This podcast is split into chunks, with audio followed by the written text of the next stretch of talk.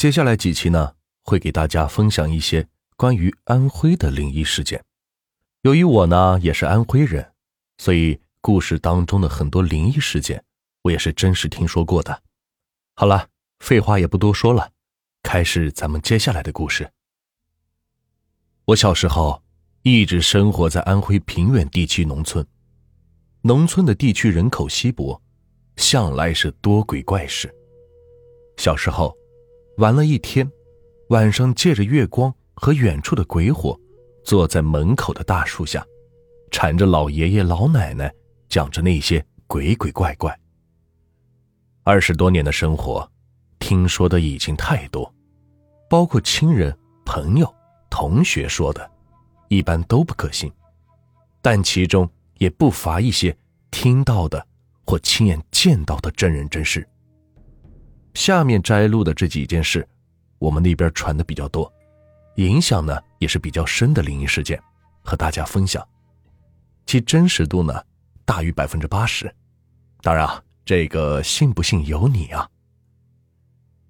第一个故事呢叫毛人，故事是听爷爷那辈人说的，距今已经有六十年了，我找了很多人证实了，都说。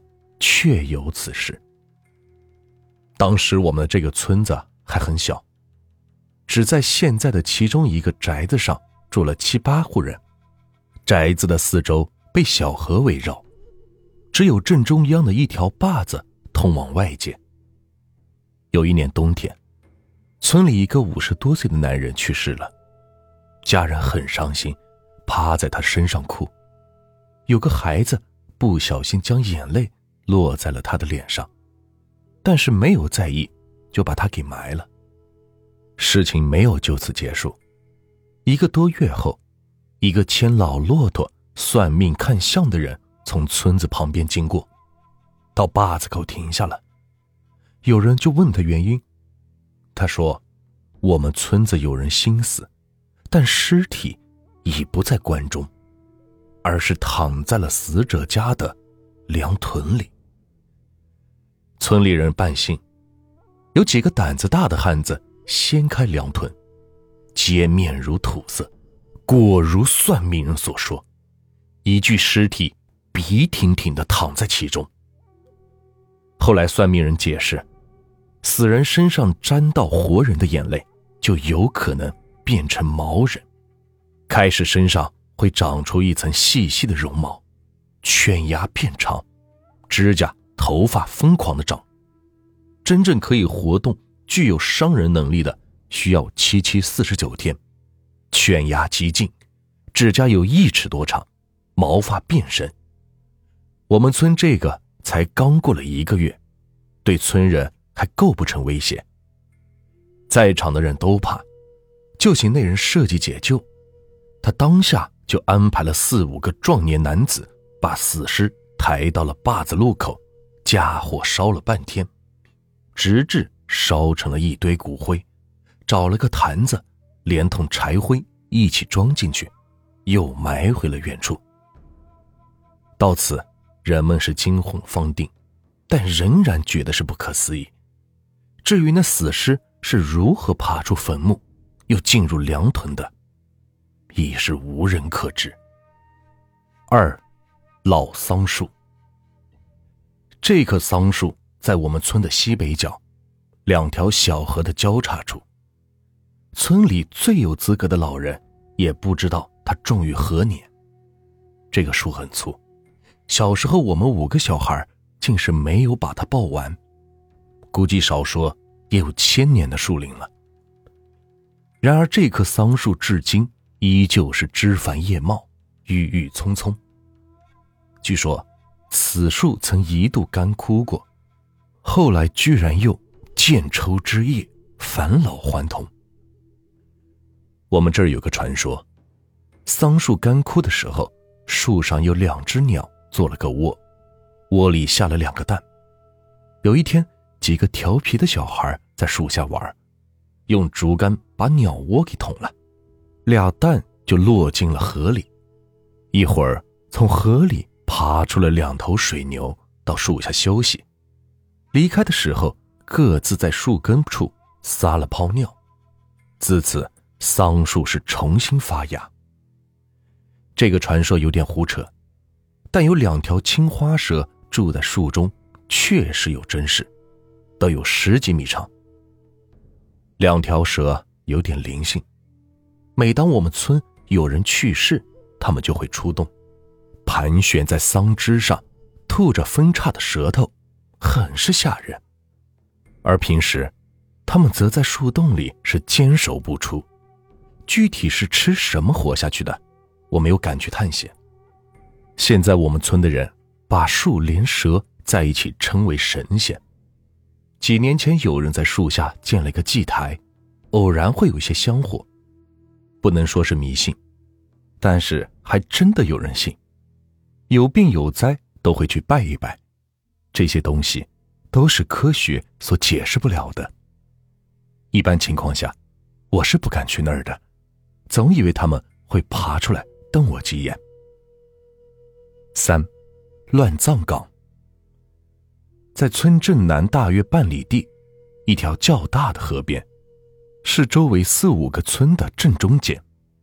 这是三年自然灾害前后扔死人的地方，附近村庄饿死、冻死的人都扔到了这儿，一般都没有棺材，浅埋，有席子卷着就算不错的了，很多都是直接扔到地面上，根本无力办后事的。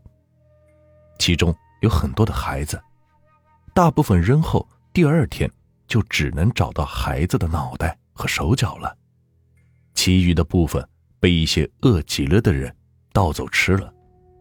小孩的肉比大人的细嫩，省柴易煮，汤鲜味美。关键小鬼的能耐也没有那么大，不会有人身伤害。我们村的有一个老太婆叫老鹰的，就经常干这事。吃的是两眼泛红光，说话是臭气熏天。久了，人到他家去，发现床下是横七竖八的人骨头，甚是恐怖，不得不佩服其胆量。不过，他倒是挺长寿的，如今还健在，叫人是忍不住思考人肉的营养价值。不过，灵异的事不是发生在他身上。说我们村有个老头，人送外号“冒失鬼”。小时候我特别怕他，现已经去世了六七年了。二十几年前，有次卖萌的季节，陈地的小麦割倒在地，还没有来得及拉回厂里，需要有人在那守一夜。他家当然是他了，男的、老的、胆大的。他叙说，当晚他倒头熟睡后。半夜听到了个小孩一直喊他爷爷，他以为是天亮了，二孙子来给他送饭了，就应了一句。结果四周是一片寂静，他睁开眼吓坏了，天上是繁星无数，大地是一片漆黑。忽然想到他那一天夭折的大孙子就埋在那儿，刚才睡的是迷迷糊糊，竟然忘记二孙子也很大了。怎么会是个小孩呢？不过他毕竟叫冒失鬼，裹了裹被子，一觉又睡到了天亮。第二天，他家人去那儿烧了纸钱，放了鞭炮，是相安无事。乱葬岗出事也挺多，鬼火都是小意思，鬼打墙也有很多人都遇到过，往往一大片庄稼被一个人一夜之间全部踩坏。鬼哭鬼叫也出现过一些例子。我堂哥有一次傍晚回到家里，是嘴唇发青，头发竖立，浑身是哆嗦不止，连说话都说不清楚。后来渐渐稳定情绪后，告诉大家，他骑车经过那儿的一个干沟头的时候，几声清晰的婴儿哭声在他耳畔响起，他头也没回的飞奔回家。第二天上午。叫了几个人一起去看，一团破旧的棉花，包着一个变黑了的的皮粘在骨头上的小娃子，死了是不下于一个月了。然而他明明听到的是新生儿的哭声，毛骨悚然。这事儿发生在九十年代。九十年代那会儿，我们那儿犁地还有耕牛，有时候白天没耕完，晚上还要借着月光继续。大伯有一次就这样过，一直是到了晚上九点钟，地里其他人都走完了，只有他大概还有不到十个来回就结束了。此时是凉风习习，秋虫声声，汗湿的衣服粘在身上是透心的凉，寒战是一个接一个的。这会儿他到了地中间时，忽然听到前头有人在呜呜的哭，他心里就开始发毛了。等到了地头转个弯又听到那头有人在哭，他当即工具也没有收拾，牵着牛就回家了。确实，这里就是很邪乎。我就算是死，我也不会去那儿。明天呢，还会给大家继续分享关于安徽的灵异事件。